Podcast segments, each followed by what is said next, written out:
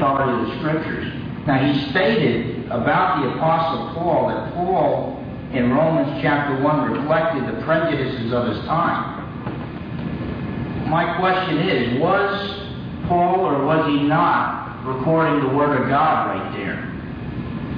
And I think that's where, the, where the, this debate really is going to come down to. Is the Bible the infallible, inerrant Word of God? Or do the prejudices of Paul get through? Do the prejudices of Peter get through? Maybe the prejudices of John got through, and maybe he misquoted Jesus when he said, I am the way and the truth and the life. No one comes to the Father but through me. So where are we going to draw the line? So, so though uh, Farley's made a, gallant attempt uh, to explain away clear passages pointing to the homosexual lifestyle, uh, deep down inside, I think there's something more. That if you could say that Paul was reflecting the prejudices of his time, you're basically saying that he's not relaying to us the pure Word of God without error. And so I think that's a real key issue uh, in, at that point. He compares homosexuality with being left-handed. There is a big debate going on right now among genetic experts as to whether or not uh, people are born homosexuals or not, but there's a lot of evidence that goes against that. Some of the evidence that I that I mentioned uh, earlier. Uh, the, uh, the recent studies by uh, Schwab and Hofman and, and LeVay uh, studying the human brain and trying to say the difference between homosexuals and, and heterosexuals. Uh, number one, they used very small samples. One study only used 34 people, the other they only used 41. Um, very few homosexuals, only 10 in one study, 19 in the other. Uh, and it's not known if the differences in the brain were caused by AIDS or are, or if the differences caused the homosexual behavior. We don't know if it's the, the cause or the effect in that situation. Uh, there's also been recent studies that imply that certain behaviors cause observable structural brain changes. And so uh, the differences in the, in the brains may be more uh, due to the homosexual lifestyle and some of the diseases uh, at that particular point. But more study needs to be done in that area. But again, many homosexuals, I was in touch with an uh, organization of homosexuals who have left their lifestyle that's in Seattle. Many homosexuals have become heterosexuals, have accepted Jesus Christ as Savior, and left behind that lifestyle. Uh, there are also many ident- identical twins of homosexuals who are heterosexuals. The same genetic code, but a different uh, sexual lifestyle. Uh, in fact, uh, there's been some evidence. Uh, back in it was back in 1968. So uh, the International Encyclopedia of Social Sciences, but they reported that 67% of male homosexuals, uh, about two out of three, had a domineering mother and a passive or absent father. So what that indicates is there there are many different factors that come into the picture. Not, not just genetic factors, if there are genetic factors. There are many different factors, such as a person's upbringing and that type of thing, that, that could uh, add to this type of situation.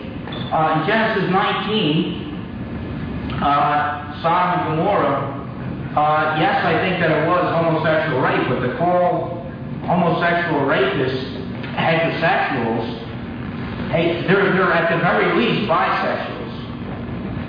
Uh, they didn't seem to be rookies at what they were doing. Boldly come into a house, we want your two male guests, we want to have sex with them. Uh, so it seems to me that these guys were at the very least bisexual, but to just throw them into the heterosexual camp, uh, I think goes too far. And by the way, I want to again make the point, I do not view all heterosexual, uh, heterosexual acts as non-sinful. Any sex outside of marriage uh, the Bible indicates, at least in my understanding of it, uh, that it is uh, uh, outside of God's will. But Jude 7 confirms very clearly that the sin of Sodom was sexual. He referred to it as, uh, as gross immorality, that they went after strange flesh. In fact, in Genesis 18, verses 20 and 21, the chapter preceding, God says, I'm going to go down. In fact, let me read that. Genesis 18, verses 20 and 21. And the Lord said, The outcry of Sodom and Gomorrah is indeed great, and their sin is exceedingly great. I will go down now and see if they have done entirely according to its outcry, which has come to me, and if not, I will know. So God heard their wickedness. This confirmed it, and then came the judgment uh, upon Sodom and Gomorrah. Now, he mentioned that Paul was talking about homosexuality only being wrong in Romans 1 if the acts are unnatural. In other words, if you by nature are homosexual, it's all right to have to perform homosexual acts. But if you're heterosexual by nature, it's wrong to go against that. Uh, all Paul's talking about here is very, very clear. It, it, he's just affirming what Jesus said in Matthew chapter 19. This is God's perfect will for mankind. The Pharisees were in a big debate about divorce and remarriage. And they tried to stump Jesus, and Jesus just went right back he didn't refer to the school of Hillel, the school of Shammai, the two leading rabbinical schools of his day. He went right back to the Genesis account, God's creative purposes for human sexuality. And he answered and said, Have you not read that he who created them from the beginning made them male and female?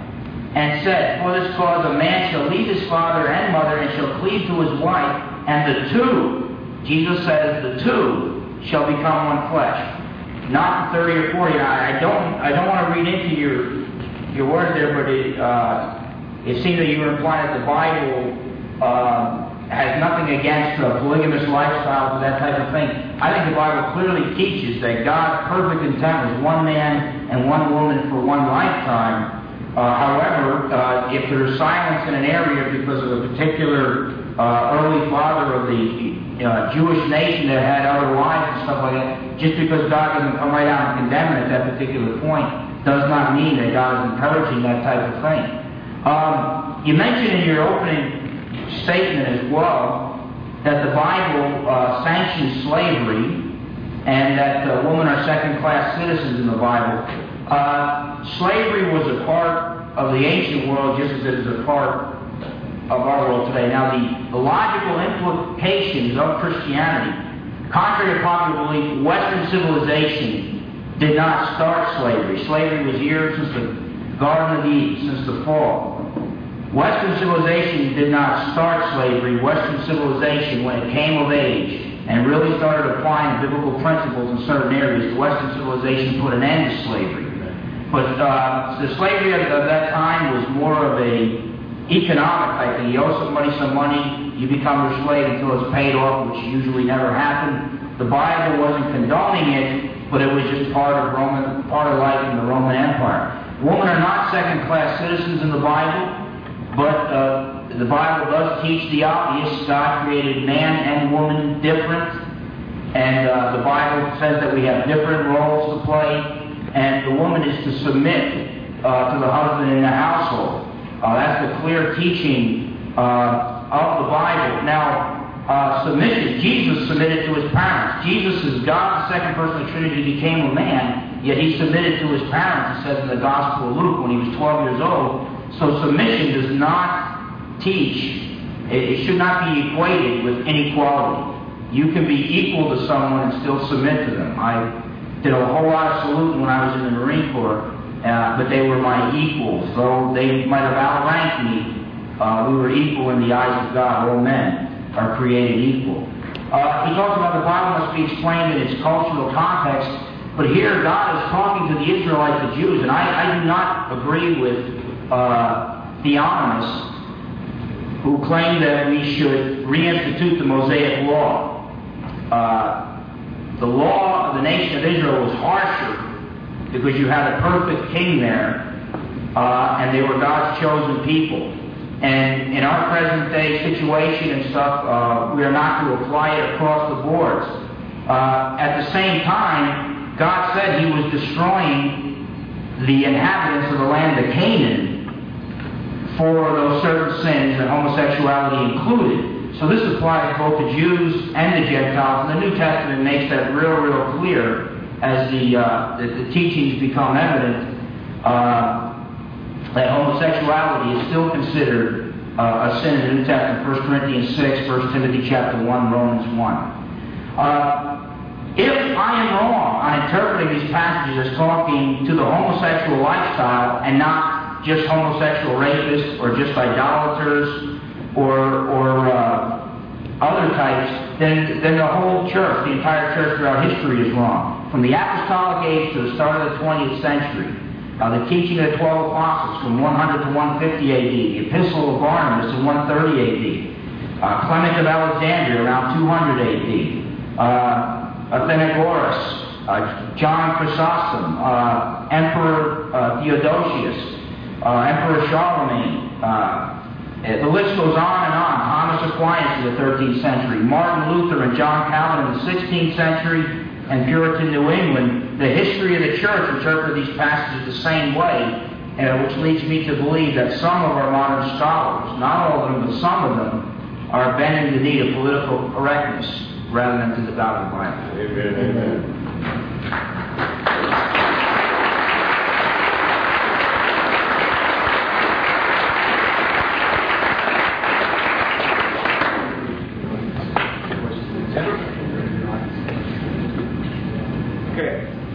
forgive me once again for uh, operating out of order. Um, took a break a little too soon, but we're going to move into audience participation right now. And I will remind you that audience participation means questions from the audience and responses from the participants.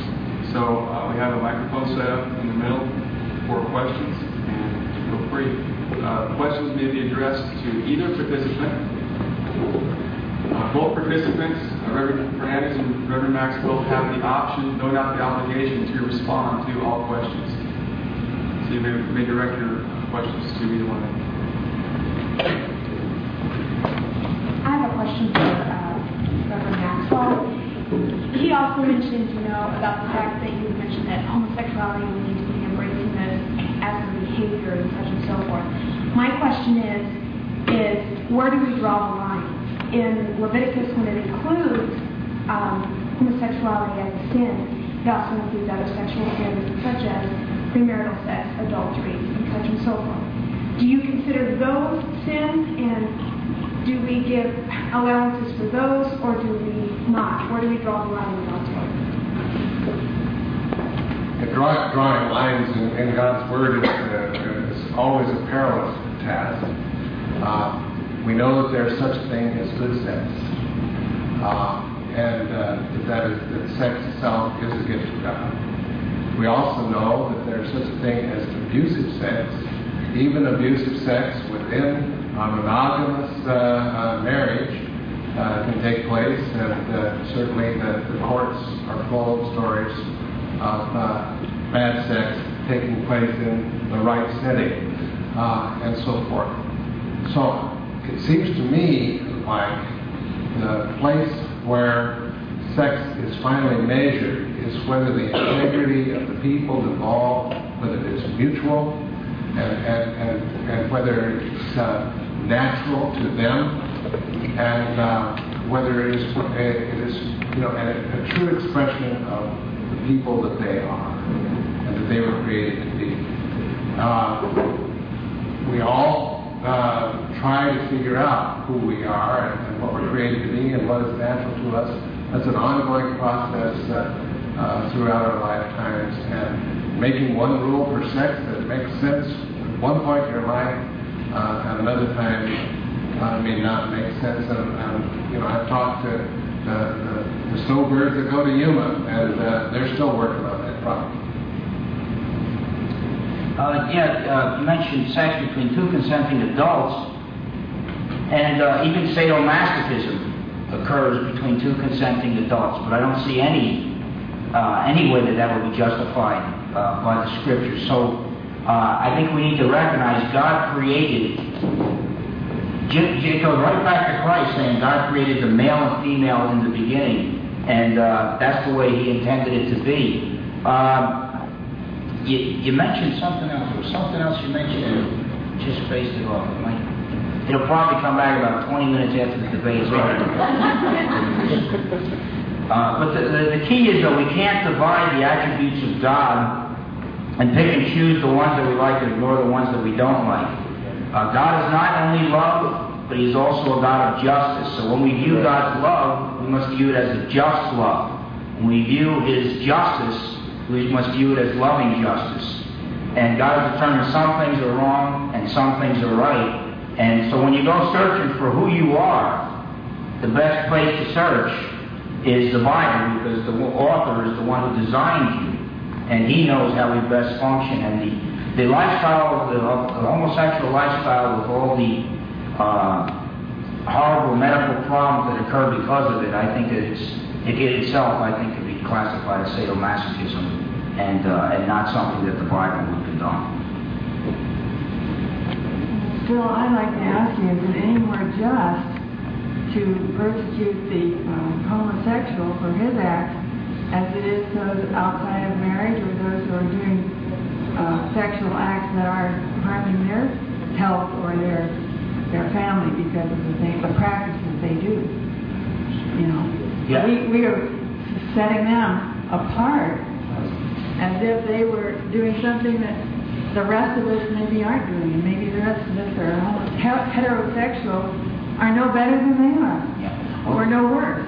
Yeah, and that was not, there was no premise anywhere that I argued that homosexuals But you are, said you were are going to make a law, didn't you? Right, you did. And that Yeah, would, well, be very, that would be very dangerous to me. Well, uh, I, I think right now the present state, I mean, I, I have documentation here, a recent article that came out from, I believe it was Associated Press.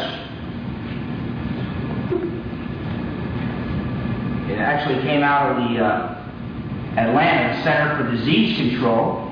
It states that uh, people sick with tuberculosis should not use commercial transportation for long trips because of the danger of spreading the germ in airline cabins and other close quarters, the government said Thursday. The warning came in a report from the Centers for Disease Control and Prevention about outbreaks of TB among airline passengers and crew members. Uh, they also stated, uh, we have not done any investigation of the risk on buses or trains. However, there's no reason to expect the risks would be different. Uh, I also have documentation that those who have AIDS are very likely to get tuberculosis. They have a, a very high percentage of those uh, who have AIDS uh, also come up with tuberculosis. And so these are important issues. And what has to be determined is, you know, how important do we consider this? This has to be debated out. We are not a theocracy. We just don't go back to the Mosaic Law and take the same penalties. At the same time, it, it's open to debate, but it's my view that it is a big public health issue and that this country was a safer place to be when we used to enforce some of the uh, anti-sodomy laws that are still on the books in, in many states today. Uh, and uh, you can't go into a bedroom and spy on people at the same time when the homosexual uh, uh, when the homosexual group were when they were keeping more to themselves, they had a lot harder time of apparently finding partners, and the diseases were not spreading as rapidly as they are today. Hepatitis B, uh, tuberculosis is on, uh, on the rise, and I think it's going to be a big public health issue. But there's other heterosexual sins like uh, such as uh, uh, adultery. C.S. Lewis said, if the marriage contract can be violated, no contract in society uh, is it going to ever be considered sacred any longer. And that's the way it is today. Look at baseball players. They sign on the dotted line to play for X amount of dollars. If they're still on their contract two years later they decide they want to raise, uh, they can go on strike, do whatever they want, and uh, that's considered perfectly legitimate in this country. And uh, so I think we're suffering all across the boards in a lot of areas, but those things need to be debated. But homosexuality is not the only sexual sin. There are many other types.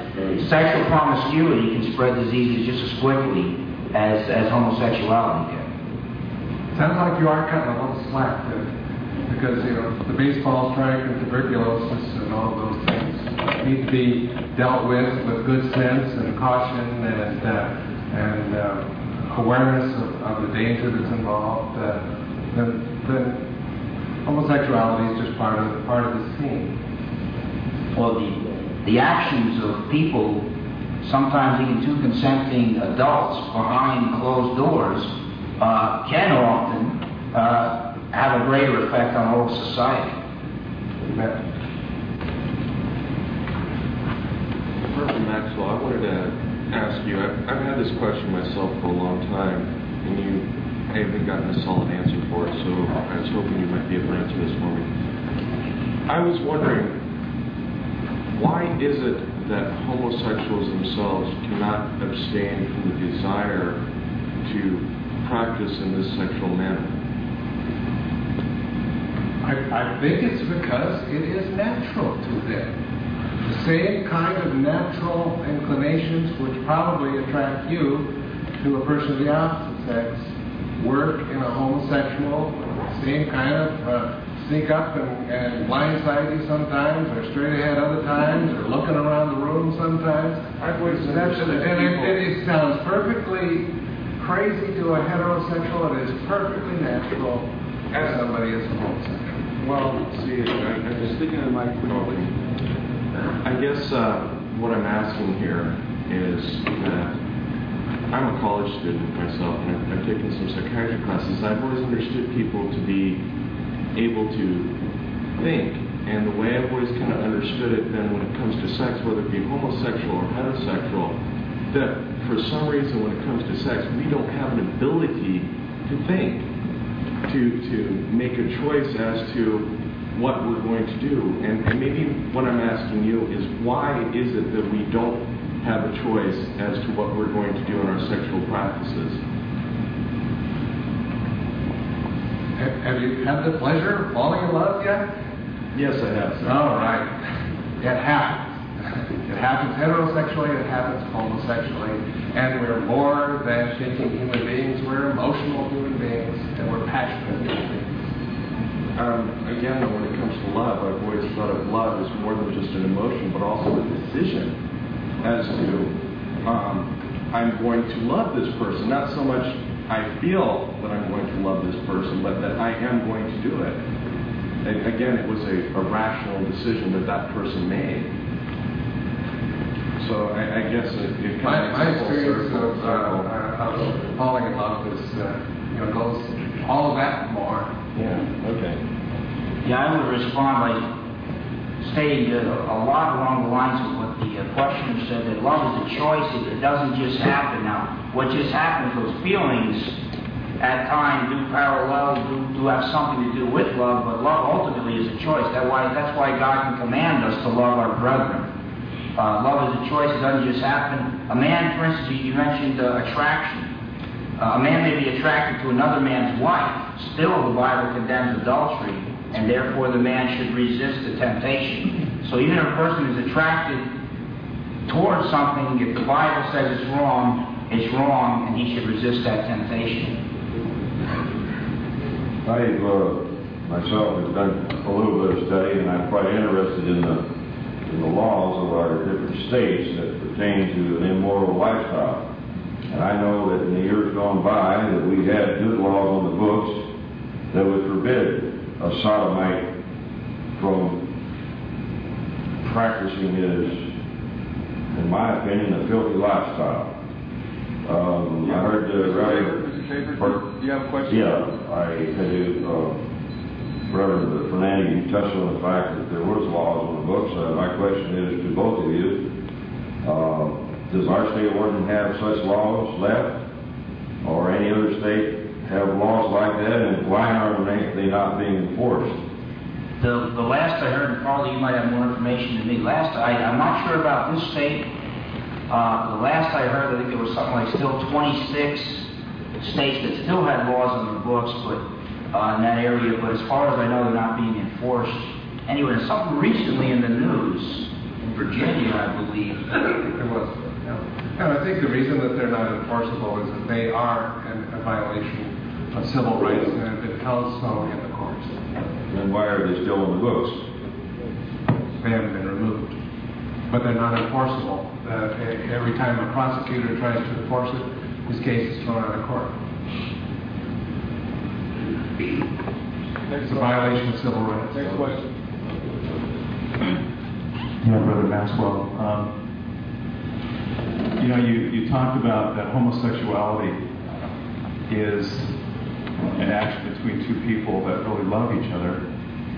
But have you ever thought that that maybe, you know, as as a pastor and as a counselor, I've counseled many uh, homosexuals that have felt that that they have been trapped and that you know, I, and it was like uh, an addictive lifestyle.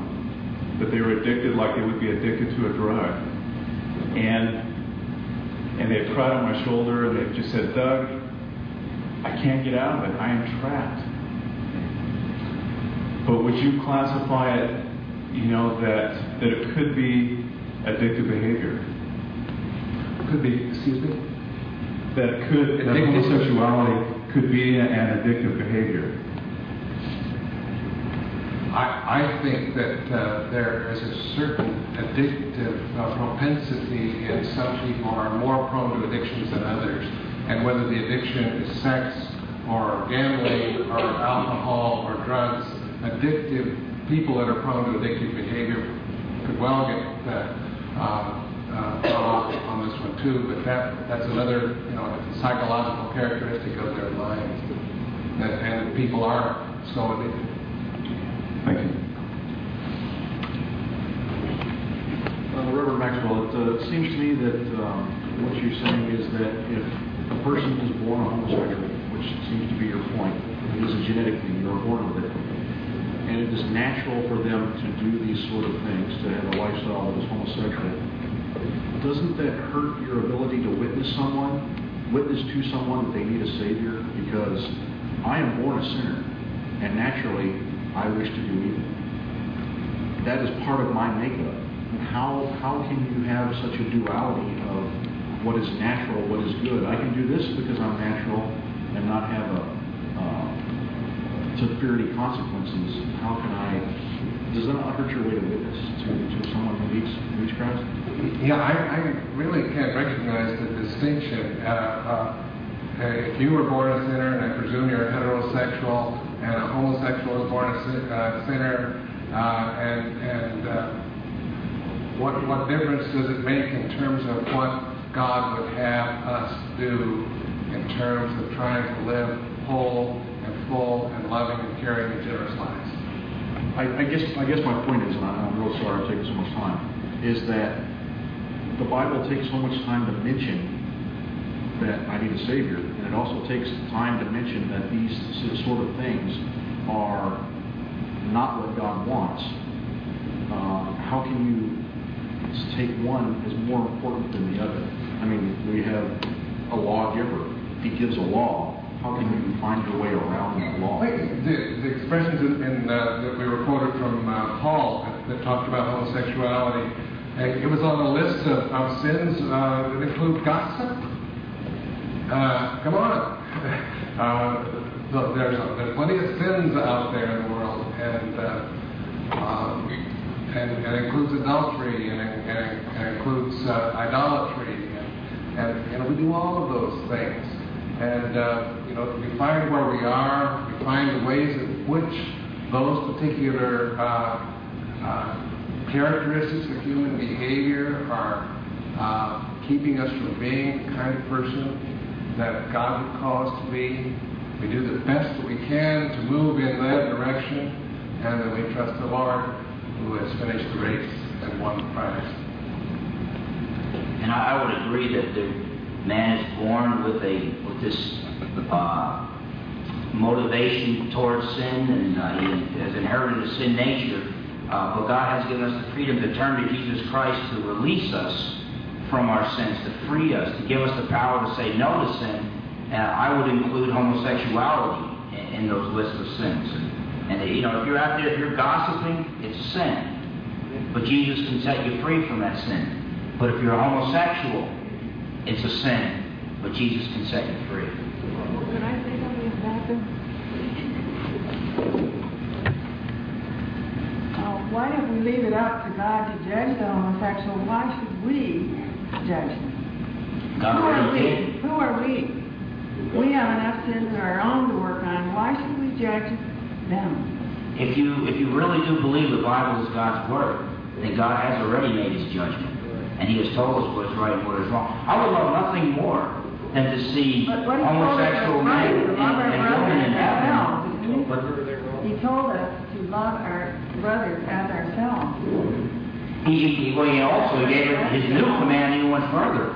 He said, "Love one another as I have loved you." And so Jesus, we're supposed to follow his example of love. But this same Jesus who was so nice, in Matthew 23, read that chapter, how many times he slams the Pharisees because he needed it. The true definition of love, love is not this wishy-washy, politically correct thing that we hear today. The true definition of love is seeking the greatest good for another, regardless of whether they return that love to you or not. So if a guy is got blind, wearing a blindfold and he's walking towards the edge of a cliff, I'm going to try to stop him and take the blindfold off so that he can see. And that's what I think is, is going on with the homosexual lifestyle.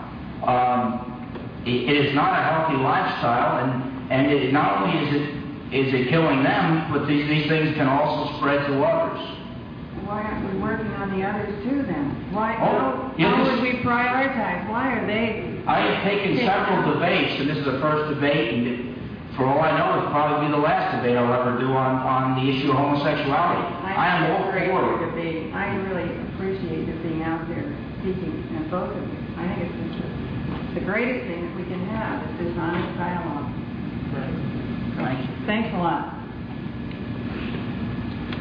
Reverend Maxwell, uh, I believe that you stated in your opening remarks that uh, the homosexuals, at least by and large, were born that way or are genetically predisposed to this. Would it be your opinion then that, and this is not a hypothetical situation, it's a real situation, a homosexual man who believed that he was born that way repents of the lifestyle and marries a, a woman and has heterosex- heterosexual sex. Would it be your opinion then that a man who was born genetically that way, um, having sex heterosexually, would be committing sin?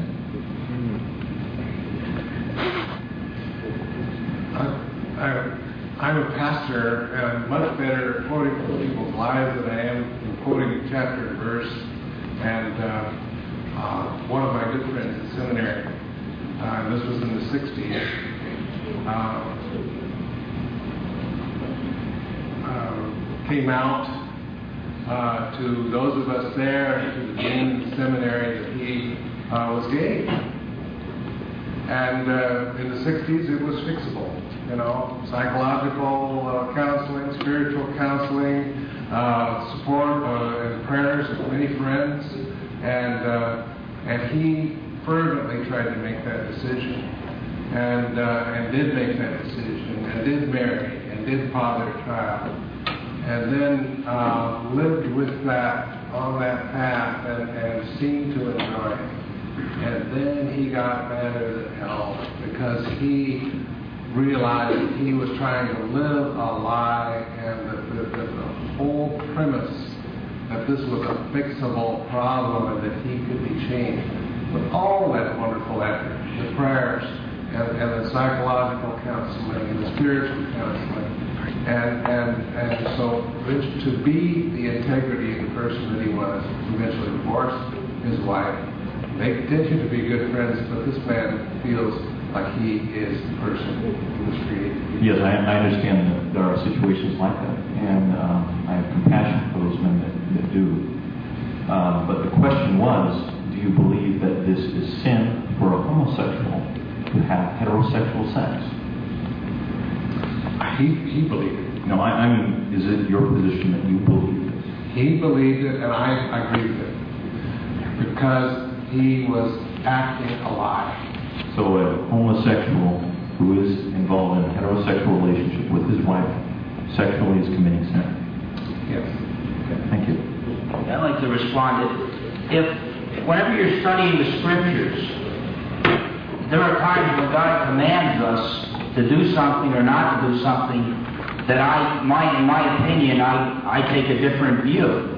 Uh, for instance, God says, turn the other cheek. I grew up in New Jersey. I wasn't taught to turn the other cheek. Uh, but the, the thing is, though, and I, I tell my people at church this over and over again, if I have a disagreement with God when I read His Word, I've got to let God be God. He does a better job at it than I do. And if I have a problem with one of His commands, it's my problem, and I've got to learn to submit. So when I get the temptation to, to pop somebody to give me a hard time, I've got to just turn it over to the Lord and say, well, the Lord said to turn the other cheek, and I've got to do it. Uh, but God knows best. He's the one who made me. He's the one who made you. He designed us.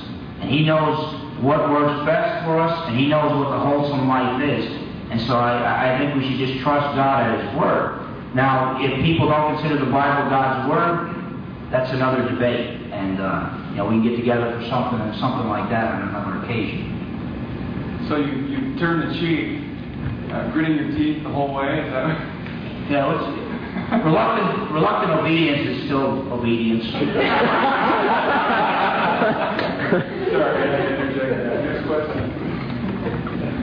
Mr. Maxwell, you made a comment uh, at the beginning of your introduction that kind of dis, uh, disheartening to me. Can you define can you define the, the sentence "born gay by the grace of God"? Well, it- It's precisely uh, uh, to make the point that God does create all creation, and therefore, since uh, a certain proportion of, of the population uh, seems to be created homosexual, just as you were born you and I born myself by the grace of God, these people are born homosexual by the grace of God. That's- And, uh, People are born sinful uh, by their natural state, according to Christian uh, belief. And I hear that uh, God's not responsible for the fact that they're born sinful. Is true, is it not?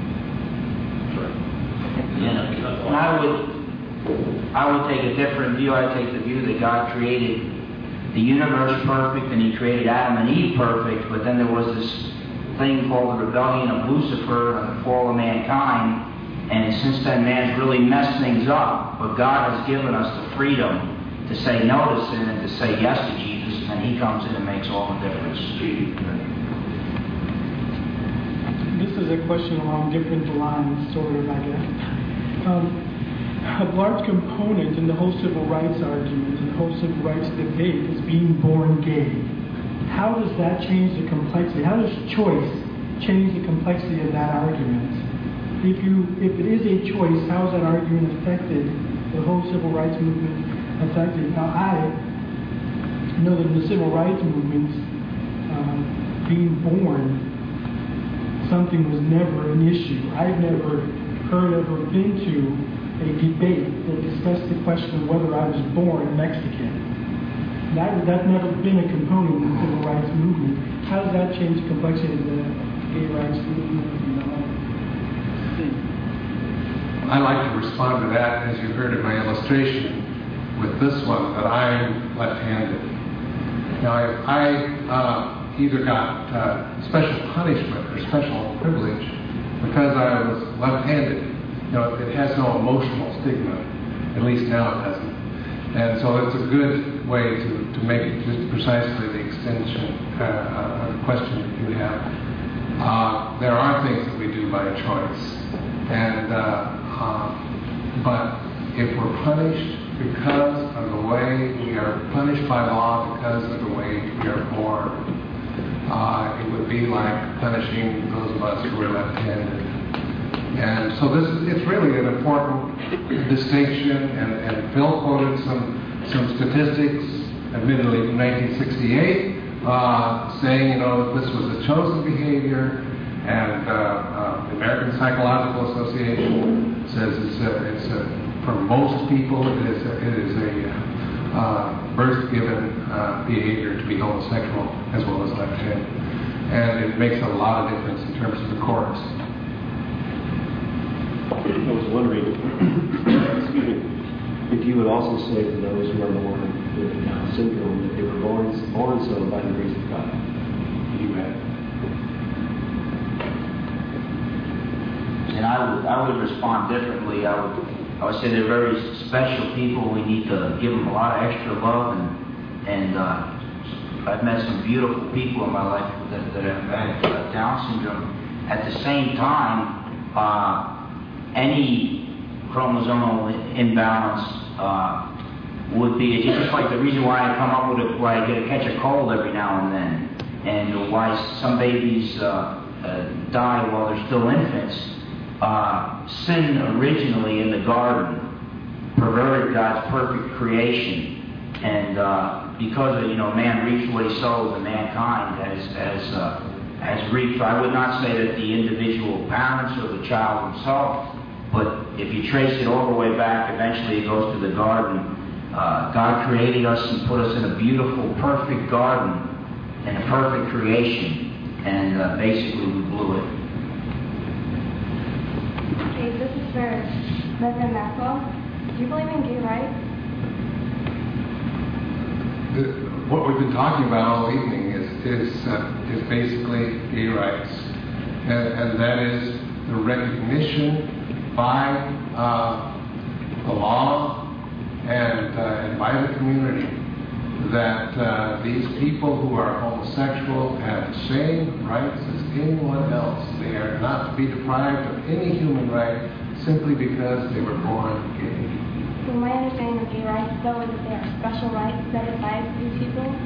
And so if they're not any more special than the rest of us or different than us, then why do they deserve different rights than us? Well, that, uh, that is a, a- an important distinction that's being made. It's said over and over again. Uh, the, the people that I speak to, including homosexual people who've been working to be treated equally, they don't want any special rights. They just want to be treated like everybody else.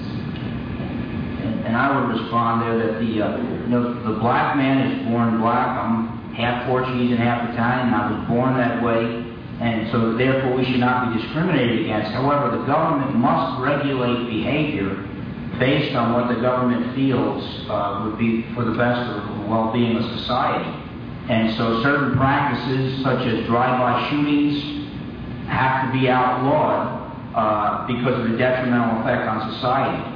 Now, I would be of the school of thought that the homosexual lifestyle is also detrimental to society. Others who might agree with me that homosexuality is a sin from the Bible uh, might argue differently there. Uh, but that's at least uh, uh, my view on the subject. The government must regulate behavior uh, as they attempt to uh, help society out. There's a group of people meeting at my church tonight that are overeaters anonymous. You know, they think that uh, the government should get in there and stop those people from eating so much that they jeopardize their health. And their health is real important, but no matter how much that guy eats, I don't put on a pound. but, but if his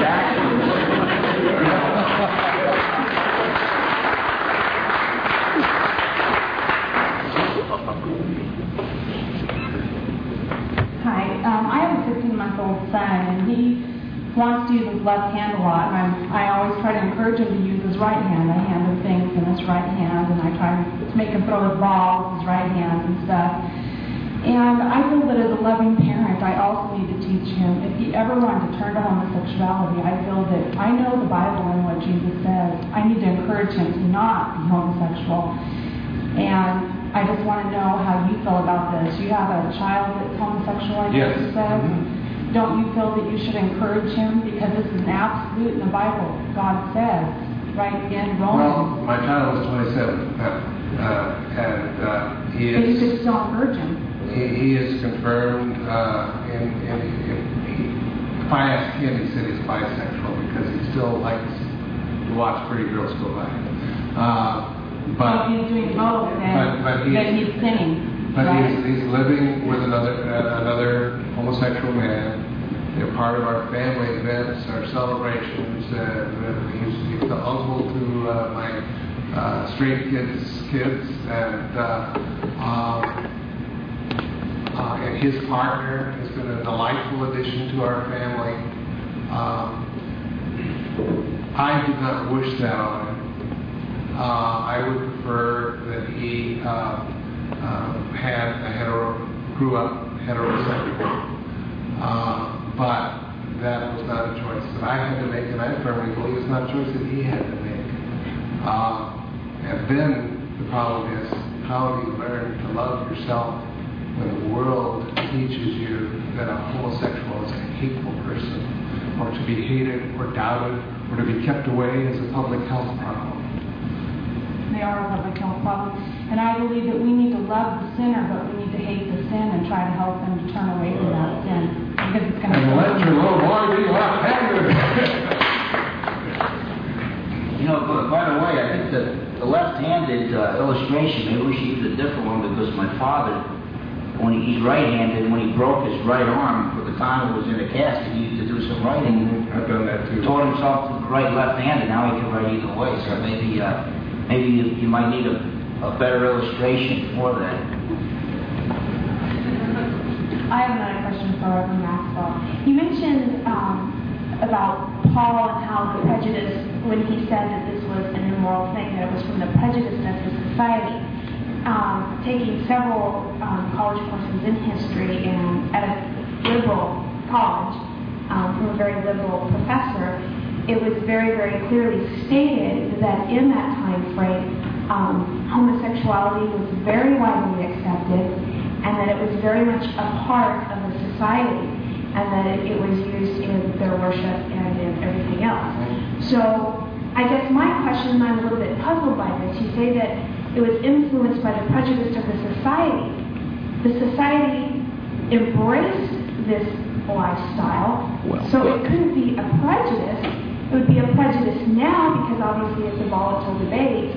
So I guess my question is, how, how can that be a true statement if it was a widely embraced um, lifestyle and basically he was going against the stream when he was writing Corinthians because Corinth was a place where this was widely accepted and telling the Christians, no, no, no, no, no, don't go in this way because this is what God says. This is what God says. So I guess my question is, how do you respond to that if it wasn't a prejudice because they were widely embraced? The prejudice was coming from God's word. If you want to use that.